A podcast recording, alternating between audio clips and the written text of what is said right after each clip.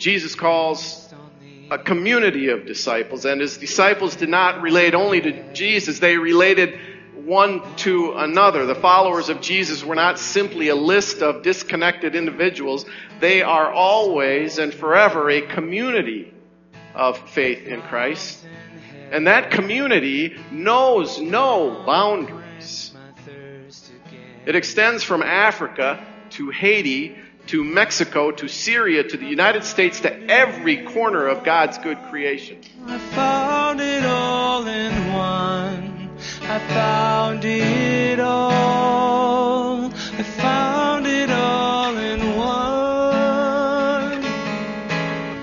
Father, Spirit, Son.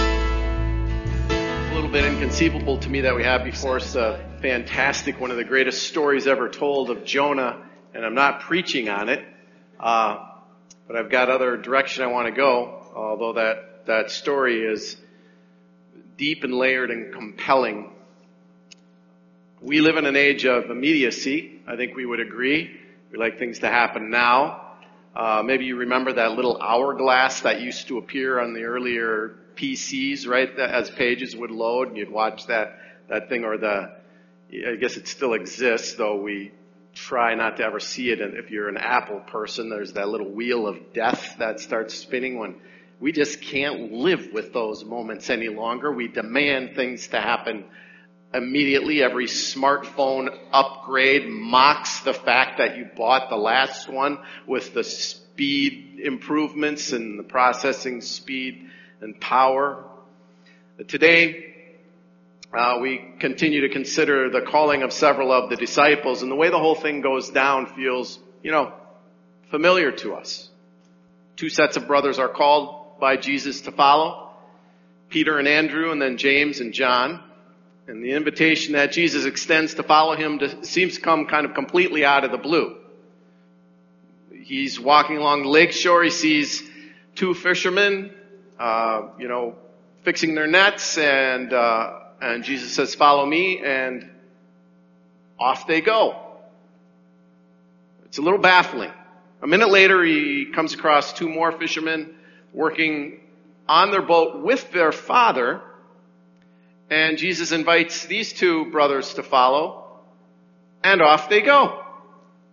It's also abrupt, to say the least. It's not even clear to us, the readers, whether or not these guys even know who Jesus is. Have they heard of him? Uh, it's, it's hard to uh, get your mind around. Why does this happen? And just as curious as Jesus' abrupt invitation are their abrupt decisions to accept it. The word immediately is used here twice, but it's used over 20 times throughout Mark's gospel. In this case, immediately they left their nets and followed Jesus. Immediately they left the boat and their father and followed Jesus.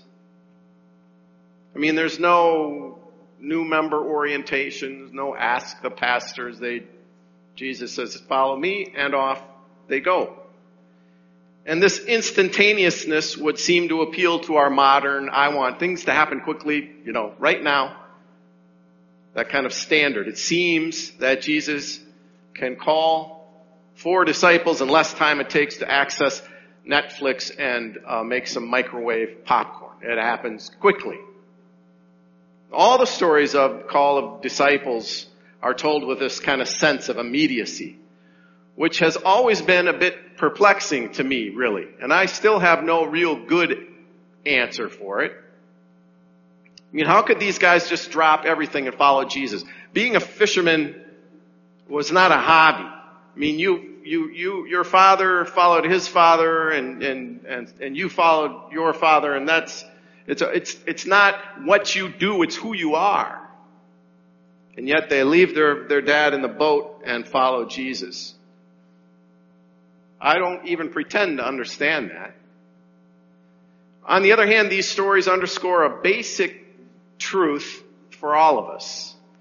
In that every decision to take to the road, to head off in some new direction, every resolve to do something significant in your life, every major life choice is invariably a decision you make without knowing all the facts. And here's the irony for us in our own Christian discipleship. You can't know what you need to know before you go. Because it's only in the going, in the following that you, you come to the knowing. You can't know it all beforehand because most of what you will come to know about God or Jesus or your, your Christian discipleship or your place in the community of faith, you learn in the very act of following. Every trip to Africa for me is filled with unexpected experiences. I always put together an itinerary and and I think I know how things will will go, but I'm always uh, surprised along the way. It is also very true that our, our American sense of wanting things to happen quickly, if not instantaneously, must be set aside when you are in Tanzania. Uh, they, they approach the concept of time itself in a different way. And I'll share with you uh, of the many places we visited and experiences we had, just four four places, and Nick's got a, a few pictures to help us along the way. The first place we went to after arriving in the big city of Dar es Salaam, we flew way out west uh, to an area called Mbeya, and from there we drove northward, say 9, 11, more like 11 hours on the road, long, bumpy travel. Always fascinating when you're traveling in Tanzania because there's always something crazy going on out the window of the car along the way something amazing that, uh, that you see along the way. Uh, we arrived uh, at our destination, which was the Sun Secondary School in Mpanda. Sisters of Ushirika wa Neema, Sun Secondary School. The Lutheran sisters established this school in this remote region, underserved educationally region of Tanzania, and we were welcomed by Sister Anna Osiri, the most joyful, uh, bubbling over with joy sister who established the school. Every time I tell the story of the school, I have to tell this, the, the story, and I've told it here in the past. This sister Anna right there, when she got to the school that was going to be established by the Lutheran church in that area, nothing but a few shells of buildings and she cleared off a, an old broken table that was to be her desk and began making a list of priorities. She was by herself in a very remote location, just constantly in prayer that God would bless this endeavor and the children they hoped to serve. And as she did so, a giant snake fell from the rafters and wrapped around her arm. At which point, my wife Lori hates this story. She doesn't like to hear the story at all. Most of us would have been done right there with that job. I, I hadn't asked Sister Usiri this first several times I'd heard the story. And when I finally asked her, like, what, the, what did you do? She said, I went outside, I pried the snake from my arm, and I killed it with a shovel. That's how she rolls. And she, she went back to work. So we visited the school. We were warmly welcomed. Uh, and uh, I think is the next one a clip. Here's a clip of sister telling the kids why, why we're there. They show they are in the lab for you. They are did what we call the diaconic work. Actually, they are doing the diaconic work for you and for all of us. And when you see us, when we are happy be here, sometimes it's just because they are giving us a lot of support. So this is a Sunday afternoon. That's one of the days the kids get some time to, to have some rest and relaxation, but they all put their uniforms on to welcome us and came. And sister asked me to preach to them for some extended time. I did so and they are just glued to your every word. They're bright eyed and full of hope and promise to a child. Every one of them has experienced direct family tragedy, the loss of parents, siblings. There is no exception to this among this impoverished population of bright-eyed, promising, intelligent students. And so we, we, we dwelt in the word, the good news of God's word for, for a while, and then they wanted to sing to, to us a couple of times. Here's like a glimpse of uh, what that was like.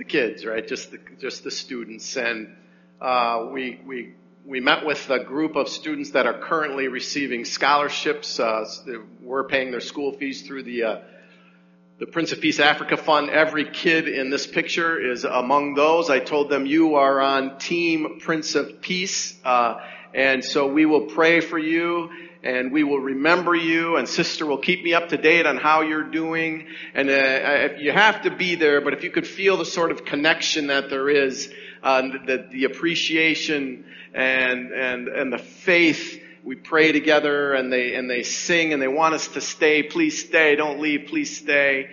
And, uh, uh, so we went and visited the newly constructed and completed science lab on one half of this building and physics lab on the other. Again, uh, funded through the Africa Fund here at Prince of Peace. Very impressive, a profound blessing to all of the students, staff, and teachers at that remote uh, school in the impoverished region of Mpanda, Tanzania. From there, we moved on. I was going to visit uh, our sister congregation in Kwesho Lutheran Church. I was only going to stop up there and say hello because they have transitioned to a new pastor. The former pastor, who's been there the last several years, went on to some further education. The pastor who has uh, come to serve in his place was in fact a pastor some many years back. I know him, Pastor Minja, wanted to pass by and say hello. It's just a Tuesday, uh, so I know I knew there wouldn't be all the hoopla of worship and the big welcome and all the choirs and the lunch and the you know kill the village goat and all that stuff. I just stop up there and say hi. When I got up there, Bishop, Bishop Frederick Shoo surprised me and was there, and we went into the library. This is the library that is embarrassingly pink and named after me up there in the village. Uh, but Prince of Peace has filled it with books, and now they have on on the left of the screen there is Mrs. Moshi. Her husband's a pastor, and she's the new librarian there. And she has reconfigured the whole place, taken every book off the shelf, established this Dewey Decimal System. Everything's in order all the way around, and that library serves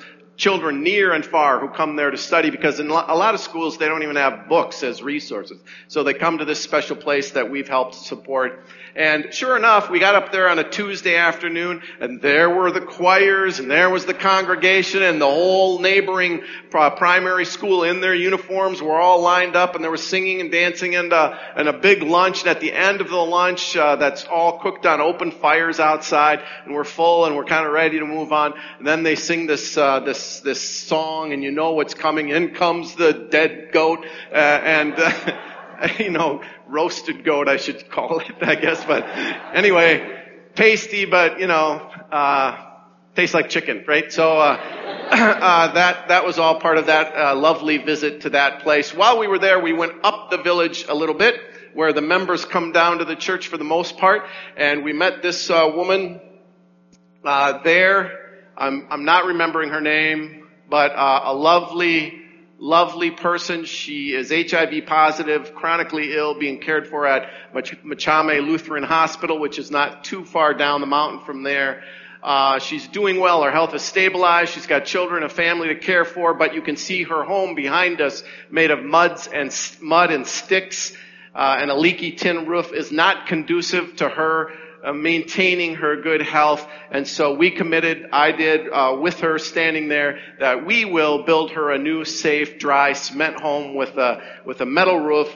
Uh, costs about $3,500 and the group that goes with me in June as groups in June's past will go visit this woman and her family in their new home that uh, we will raise the funds for to, to complete on their behalf. These are rich uh, and uh, profoundly meaningful experiences we have along the way. From there, uh, we went over to the Neema Orphanage, uh, which is filled with children who have lost their parents. Uh, again, it's operated by the Sisters of Ushirika wa Neema Deaconess Center, so the Lutheran sisters care for the children there. There are so many stories. Each of the 70 some children being cared for is a compelling, heartbreaking, but hopeful story of redemption and hope.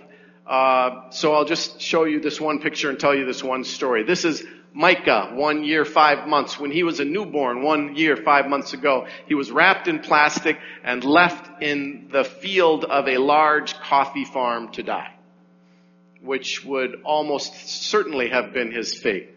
by some miracle, some worker came across the baby and through some series of events, he wound up staying here in one of the five homes of the Neema Deaconess Center in Kalali, Tanzania, where he is now a bright-eyed little boy, uh, surrounded by loving peers, part of a family with sisters caring and praying for him as he learns and grows. And I was able to hold him and hug him. And in fact, every time I tried to set him down, he would yell about it. Uh, what, what a, what an unlikely blessing that this strange uh, Mzungu, this white guy from wherever in the world he came from, would be immediately embraced and taken in by little Micah, uh, who now has hope.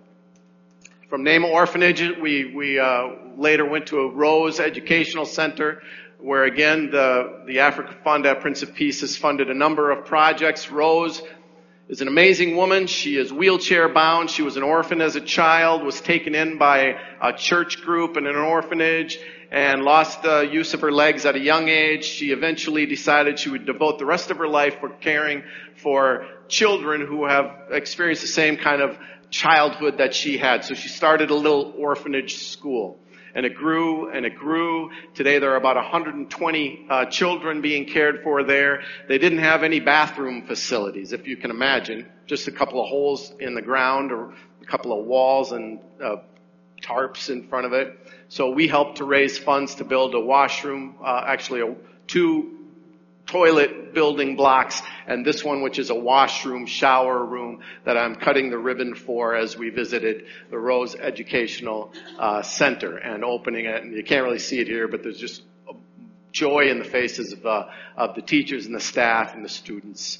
Uh, and these are just some of the kids there as they follow along and celebrated uh, just so full of joy and life and promise and hope that in, uh, in any other situation would be impossible. Here's a few of the girls walking across the field following the, the activities. And what, what I love about this picture and the hundreds of others I have like this is that it, not, not an exception, but a rule in Tanzania as you travel some distance, if you have a friend uh, or a peer or a colleague with you, uh, you hold hands together. It's best to hold hands when you go from one place to another. Not just the girls. The three boys in front of me were holding hands, as do the men.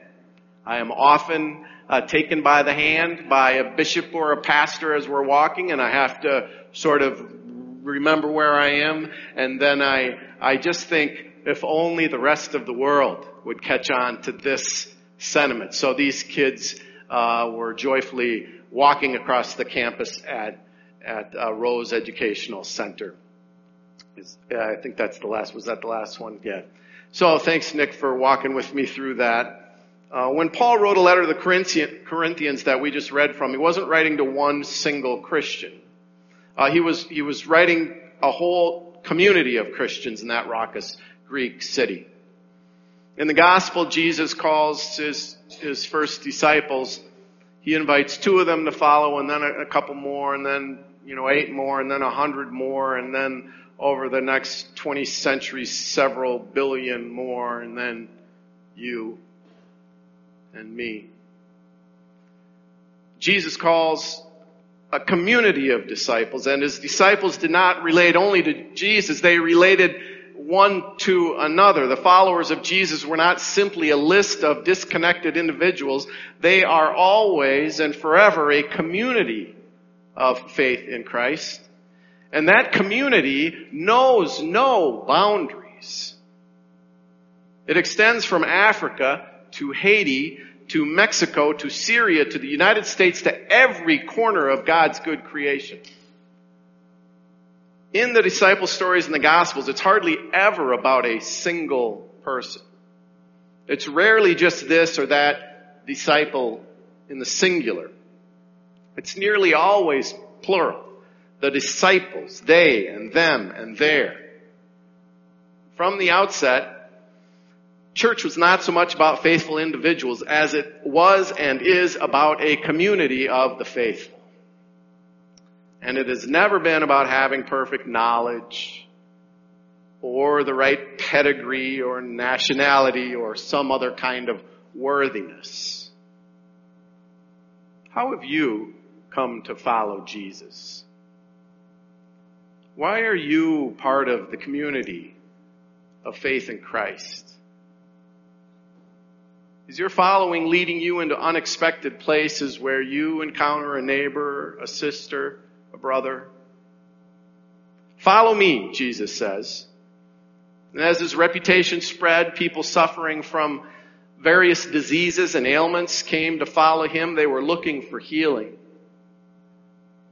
As word about his miracles spread, there were crowds of curiosity seekers. They were looking for enthrallment. As word of his wisdom and authority spread, there are seekers like the rich young ruler who come to Jesus asking, What must I do? They are looking for answers. As his fame and popularity increased, there were religious leaders who are threatened by his authority. They come looking for a fight. And on the night in which he was betrayed, Jesus made a way for all of them. In all of those categories, and for you, and for me, all of us to belong to his community of disciples. From the people of Nquesho Lutheran Church, to Sister Anna and the students we support at Sun Secondary School in Mpanda, to Rose and all the children cared for at the Rose Educational Center, and little Micah, who was rescued from a field in a coffee farm, now knows himself only to be a child of God, loved and cared for, surrounded by brothers and sisters. Whatever it is we thought we were out there looking for, we too have been found. Jesus went looking. And he found those fishermen, called them to follow. And he has found you. And for all of us everywhere, all of us everywhere, on the night in which he was betrayed, our Lord Jesus took bread and gave thanks. He broke it. He gave it to his disciples saying, take and eat. This is my body given for you. Do this for the remembrance of me. And again after supper, he took the cup and gave thanks and gave it for, get this, gave it for all to drink. He gave it for all to drink, saying, This cup is the new covenant in my blood, shed for you, and get this, for all people, for the forgiveness of sin. Do this for the remembrance of me. Our Father, who art in heaven, be.